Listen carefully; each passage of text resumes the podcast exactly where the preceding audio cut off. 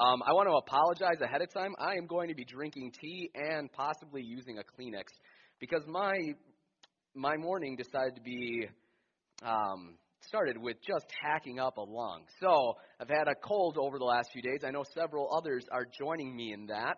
And my expectation is that the coughing that will occur throughout this sermon are going to be amens and praises to God. So if you have to cough, feel free. You are more than welcome to do so here at Crosspoint Church. Uh, as I said, my I don't think I said. My name is Scott. Um, I'm one of the pastors here, and it's so good to see you all this morning. And this morning, just make sure I'm not sitting on something wrong. This morning, we are going to be talking about one of our points, and I think we're having the tapping, so I'm going to grab this other mic just in case it continues. We are talking about our third point of give. And give in relationship to discipleship. Now, we talk about give, but I kind of feel like I feel like Paul writing First Thessalonians in First Thessalonians four nine. Paul writes to the Thessalonians. He says, "Now concerning brotherly love, you have no need for anyone to write to you, for you yourselves have been taught by God to love one another." That's how I feel about talking to you about giving. I feel like I don't have to that you guys get it, that you're working towards it, that you're growing in it, that the ways that we are going to be discussing giving today, you, you just you just know it. But it is a, an important aspect of our discipleship, and I think what can happen is people don't realize that giving is directly related to discipleship. That it's right there. That it's not something that's like, hey, you're a believer in Jesus and you found a church and now are you giving? that it is an essential element of your relationship with Christ, of your growth into the image of Jesus, and that it is so important. Before we get into that, I want to tell you about proclamations. I have this habit since I was very young of making proclamations, making very big decisions, and saying, This is how it's going to be. These were not positive proclamations. All right, we're going to turn this off and switch to the other mic. My apologies. These were not positive proclamations. These were usually foolish, stupid things that I decided. For example, at one point, I decided that I would have spiked hair. That once I hit 16 years old, I would have spiked hair, and it would be amazing. It wasn't. It didn't work. I also decided at 13 years old that the Bible was too hard to read and therefore it's only for adults to read, so I will not read it until I become an adult. Also a stupid proclamation. But the two that are of importance today, this if you have strong-willed children, you might be used to proclamations. I made two major ones. The first came because I loved computers and technology. I was fascinated with it. We would we would take old computers and break them down and rebuild them. I built my own computer for going off to school. I started from the ground up, built everything, picked out the case, did everything myself, broke a motherboard because I was an idiot, and like spent my savings and my money that I earned or I received for high school graduation towards computer towards this computer. And so when I was choosing what I would do in life, I made a very important decision. And that was I would never work in technology and I would never teach. Because when you are the kid that understands computers, and specifically when you're the youngest son and the two other brothers have left the house, all of a sudden you are the person that gets to help your parents all the time. And my parents are very smart. My mom has an English degree. My dad is an expert in drafting and specifically can help businesses be better with the machinery that they use. And they're, they're very smart, but I swear I would show my dad the same three steps to open Microsoft Word every other day. It's like you click start, you go to the folder, and there's Microsoft Word. Show it to me again. Are you kidding? Like, are you serious? No. And so at that point, I decided I will never become an IT guy. I will never become an IS guy. I can't handle people. I'm impatient. no teaching. And the other one was another love. I loved old books and I liked thinking about hard theology and I liked big ideas. And so as I was becoming a preacher, I knew something very, very clearly that I would never work with children. Ever. Because I have no business working with children. Now, for those of you that know me, both of these things you're thinking, oh, um, Scott, there's a little problem there. Um, a, you work with kids. And B, I'm pretty sure you're teaching right now. Yes, that is exactly the point. But as a young person, the only thing that came into my mind was if I didn't feel like I was great at it, I can't. I can't do it. And I am refusing and I am establishing right here. I didn't want to bang because I have this. I would usually bang, but I'm not banging. I don't want to lose my teeth. I was establishing I can't do that. And I feel like we do it too much. I feel like we all do it and we do it way too much. And you're probably wondering what changed. What changed? How did you get from there to now? What changed in your life to make that happen? And what changed was me coming to understand give and what it meant in my life. To help you understand, we're going to be looking at three things. We're going to be looking at why we give, we're going to be looking at what we give, and we are going to be looking at how we give. And first up is the why. And it's we give because Jesus gave much. Now, I think there's going to be a verse that's going to want to come up. Hold off on that because I want to share something with you. on Friday. Yep, good job. Good job, whoever's. I think it's Courtney's on it. No, no, it's the new girl. New girl is working hard. I won't name her so you guys can't judge her later, but she she's working hard. On Friday I was teaching the kids about this very thing, and specifically from the text we're about to read. And I was teaching them about why we give on Christmas. And I feel like as a kid it was always like we give because of the magi. The three kings came and gave to Jesus. And I'm like, well that doesn't fit. I've always wondered. I'm like, how can you say that's the reason we give? They gave to Jesus.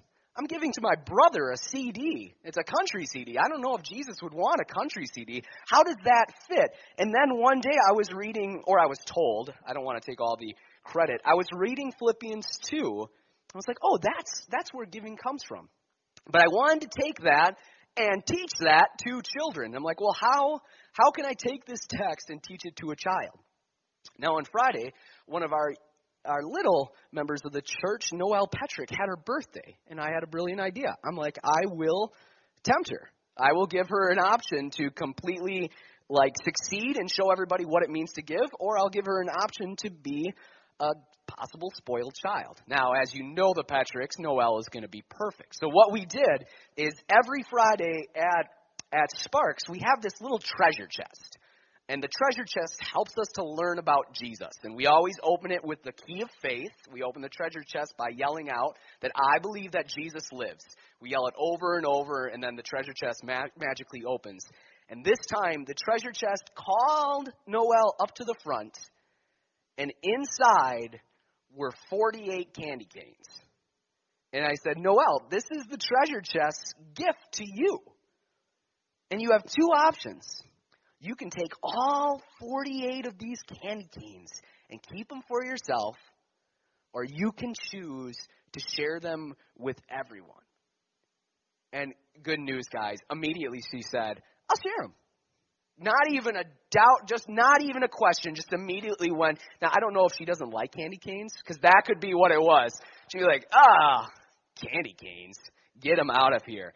And so because she did that, I was going to give the candy canes to everyone no matter what if she did wrong. But since she made the right decision, she got a candy cane full of chocolate too. But so that was to show her and show the kids that it was better to give.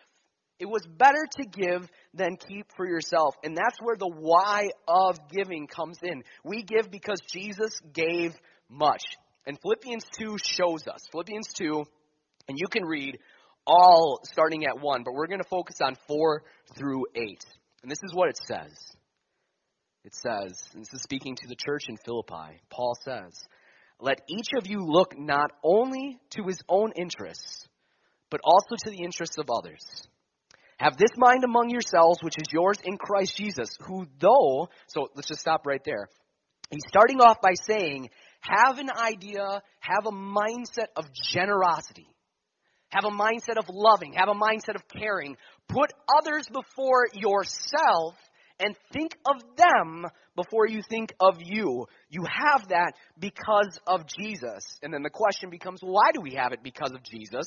And he says, which is yours in Christ Jesus, who, though he was in the form of God, did not count equality with God a thing to be grasped. Right there, pause.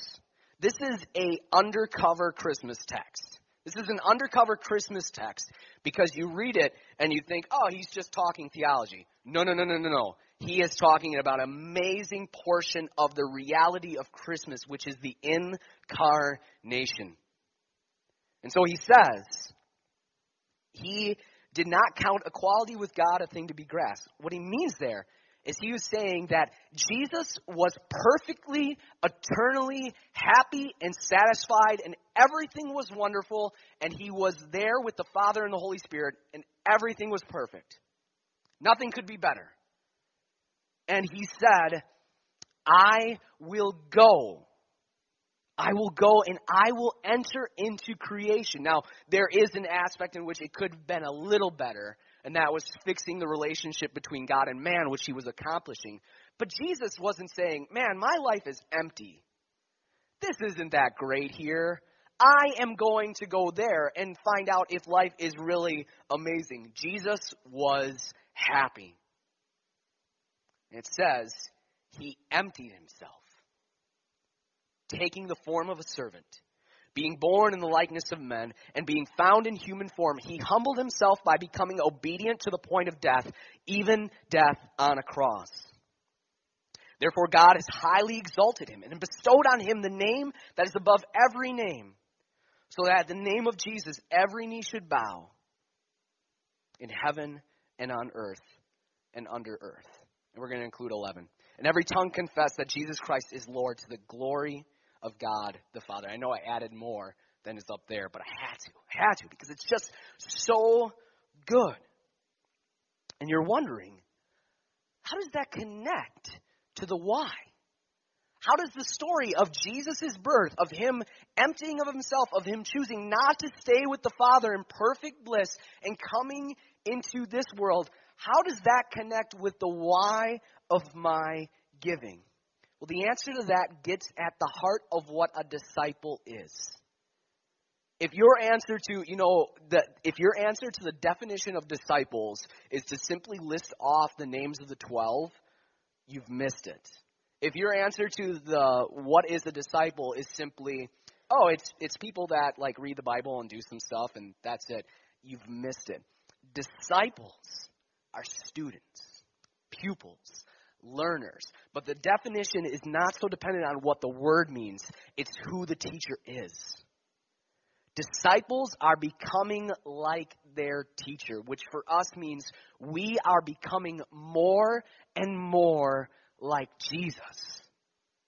That's our measure, which is terrifying because we don't measure up. But what God is saying to us through these texts is that we are to grow more and more and more into Jesus Christ. Ephesians 4:15 says that beautifully, growing up into Christ.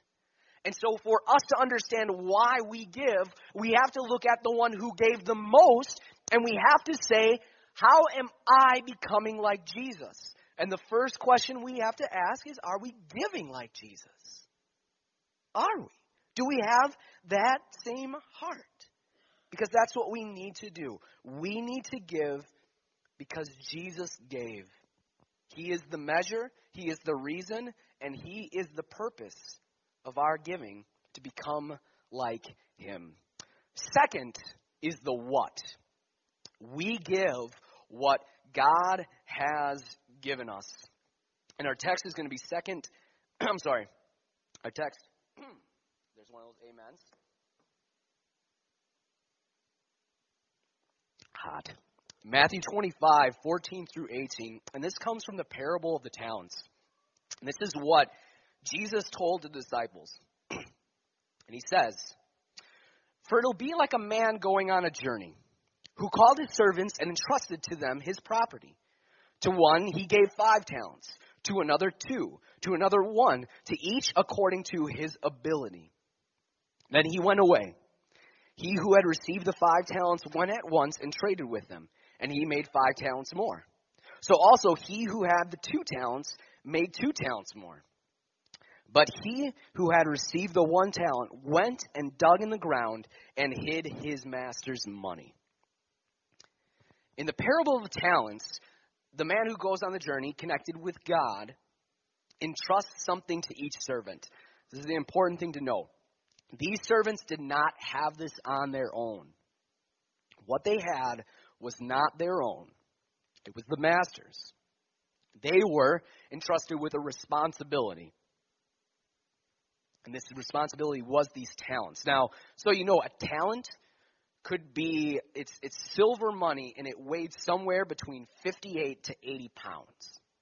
So when you're talking about talent, you're not just talking about one little coin that you can ignore or set on a shelf and it's like, "Oh, where did I leave that talent?"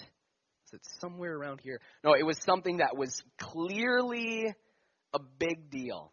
And so to dig a hole and throw it in the hole would be a hard thing. I think that was in the that was later. I jumped ahead a little bit. But so this, these talents were things that the servants knew they had. They knew they had something special. They knew they had something significant. And they knew that their master wanted to do something big with them. The question becomes what are we given? Because when we talk about give, our thoughts, first off, just jump, and at least mine do, jump to money jump to offering. Give becomes, oh, offering, right? No. Give and the responsibility we have deals with the four T's. It's usually the three T's, but I changed it to the four T's. Number one, time. Number two, talents. Number three, treasures. And number four, gifts. Like that. So four T's. There's another T in there. So time, talents, treasures, and gifts. Those are the four T's of giving. Quick explanation.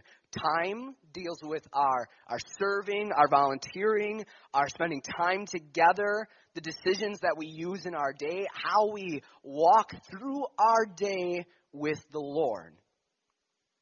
Talents are what you are naturally good at, what you were taught at a young age to be good at, what you have trained yourself to be good at. And I think it's very important to be specific.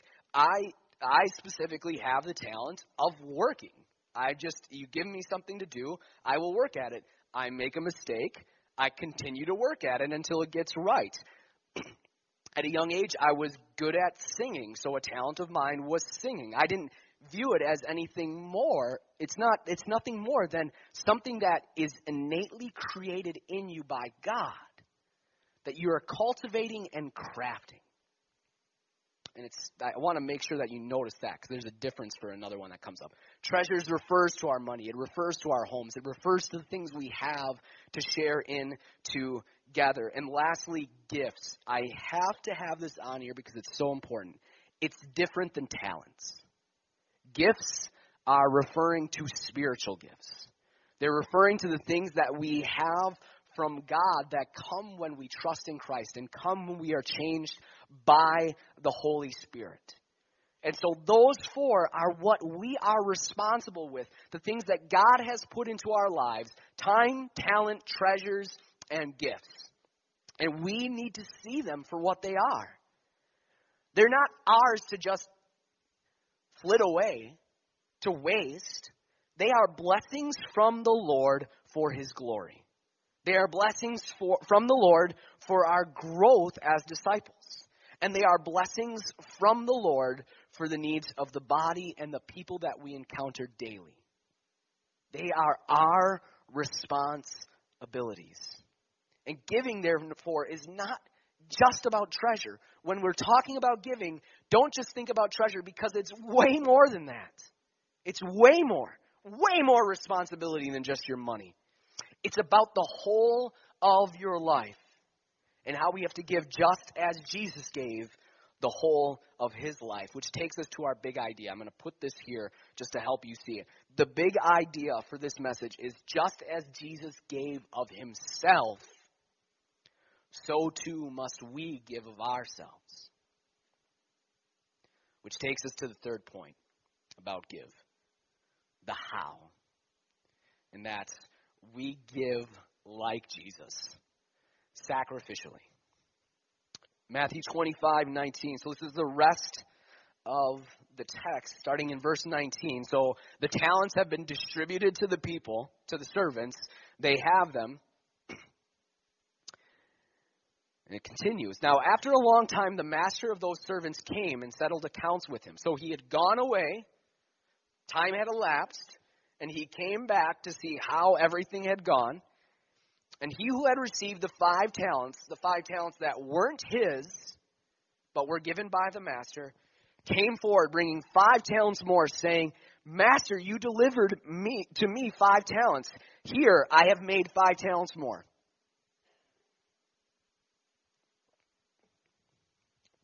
His master said to him, Well done, good and faithful servant. You have been faithful over a little, I will set you over much. Enter into the joy of your master. Ah, oh, just hear that one more time. Enter into the joy of your master. What a beautiful line. Continues. And he also, who had the two talents, came forward saying, Master, you delivered to me two talents. Here I have made two talents more. His master said to him, Well done, good and faithful servant. You have been faithful over a little, I will set you over much.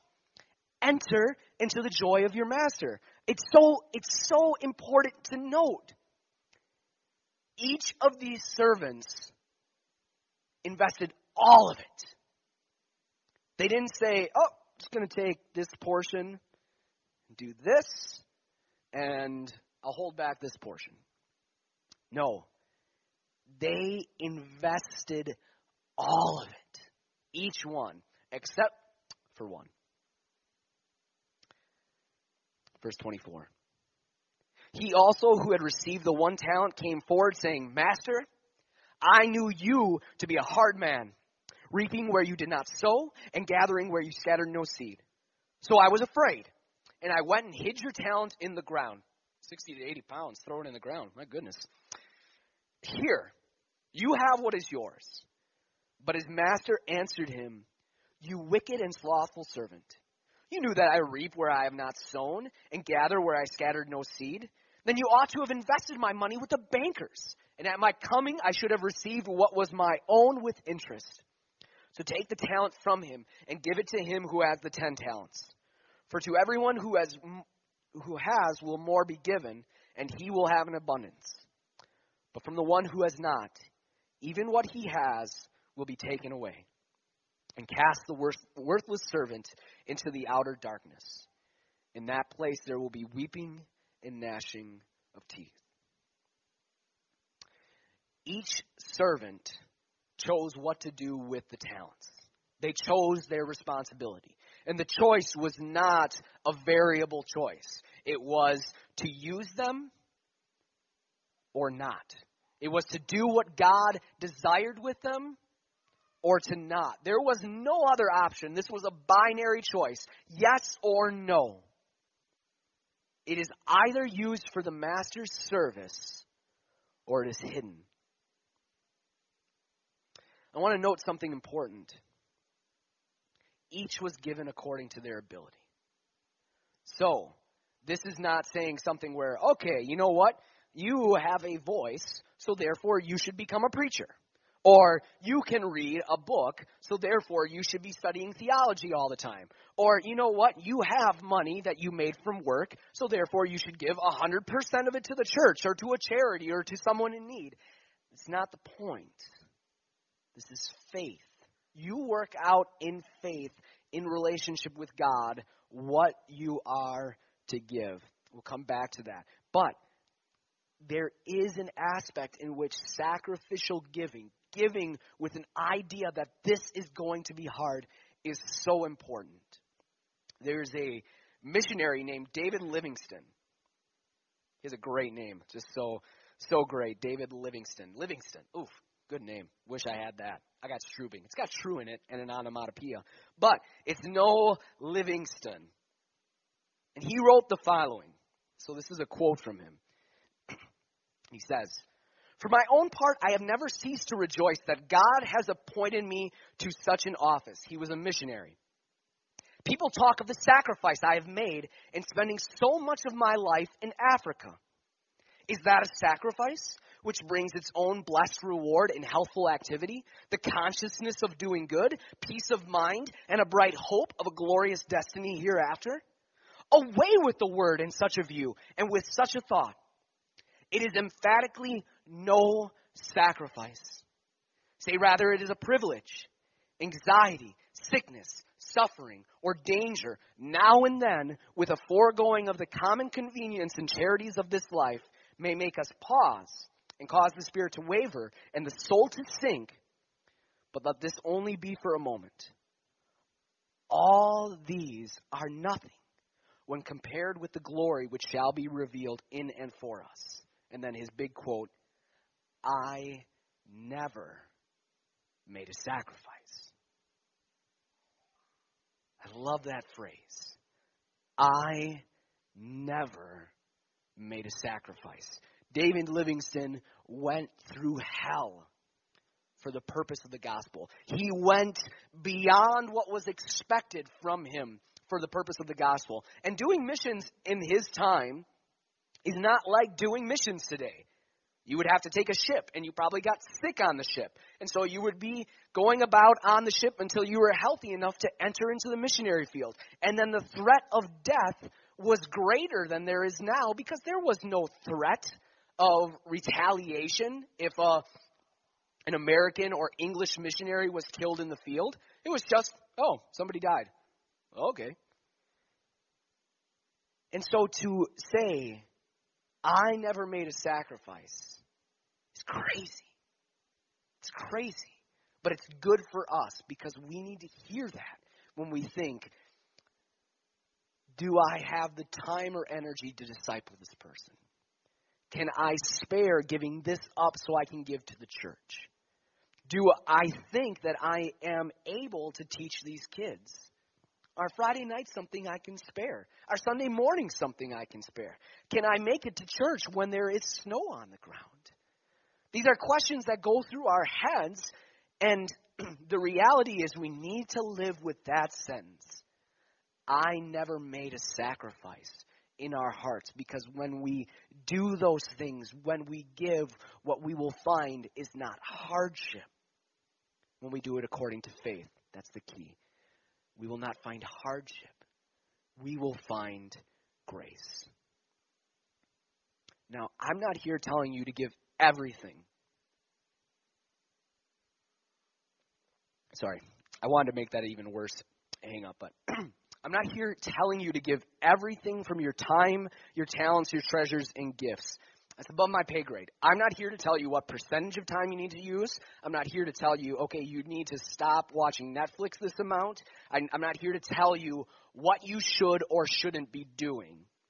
I'm here to tell you who you need to be talking with about that. I'm here to tell you that it is very important that you have that conversation. I'm here to tell you that you need to work out with God what give means in your life. Because if you are a disciple, His word matters on the situation. And I want, in the midst of that conversation, I want to encourage you to never say the two words I said. Never say I can't. Never. With each of my proclamations, after a few years, admittedly I was challenged. In college, it became I was talking about the Word of God with other believers. I had been transformed through the grace of God. The Holy Spirit came upon me. My way of knowing was I finally understood the book of Romans. And I was like, hey, I've never been able to read the Bible before. This must be the Holy Spirit. And I trusted in the gospel and I was saved. And so I would go and started meeting with brothers and sisters in Christ at my school. And as we would talk through the Bible, they would say things like, You should try teaching other people. You're really good at leading discussions. And I would say, No, I'm not. I'm very impatient. And they would say to me, We've been talking for two hours about one Bible text. That's not the definition of impatience. If you were impatient, you would have walked away a while ago rather than trying to help me see this. After only being a preacher for a few years, or after only being a preacher and not dealing with kids, but only teaching and instructing adults, I was asked to help with children and to take the role of discipleship from not only adults, but also to kids as well. I said, I can't do that. No good with kids. So I was asked, well, why don't you just try it? Just try it. And for some reason, the little rugrats listened to me. And I think they even like me a little bit too, which is amazing. But each time, one thing was very clear. What I was doing wasn't from me. What I was doing wasn't something that I was just naturally tailored to. I wasn't just able to do that before. And so I knew this wasn't a talent. What I knew was it was a gift. And it was a gift from God. And if it was a gift from God, then I very clearly needed to be using it in a specific way. And that was for the church. And so I want to ask you have you looked at your life and said, What do I do with my time? What are my talents? What are my treasures? And primarily, what are my gifts? Because God has given you those for the building up of the body, for not only building yourself as a disciple, but for building all of us together as disciples into the image of Christ. Ask God about that. Take time, pray through it, go to Him and ask, Lord, what are my gifts? Lord, how, am I using my time? Help me to see what I should be doing with my money. Ask Him about that. And then, as you are pursuing Him in His Word, as you are meeting with other believers, as you are gathering together in small groups and gathering here, and that question comes up, He will give answers. And you will be challenged. And remember what David Livingstone said I never made a sacrifice. Will you pray with me? Lord God, we ask that we would have a heart that would say, We have never made a sacrifice.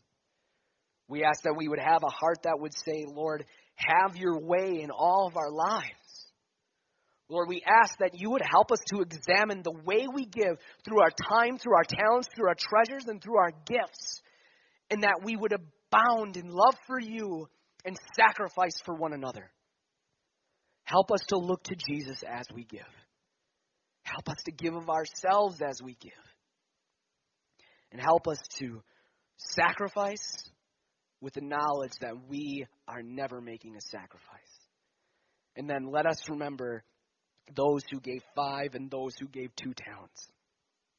Or those, those who had those talents and that upon returning to their master, when they went to him, he said that beautiful praise, that beautiful phrase Enter into the joy of your master. Lord, let us enter into that. It is in your Son's holy name we pray. Amen.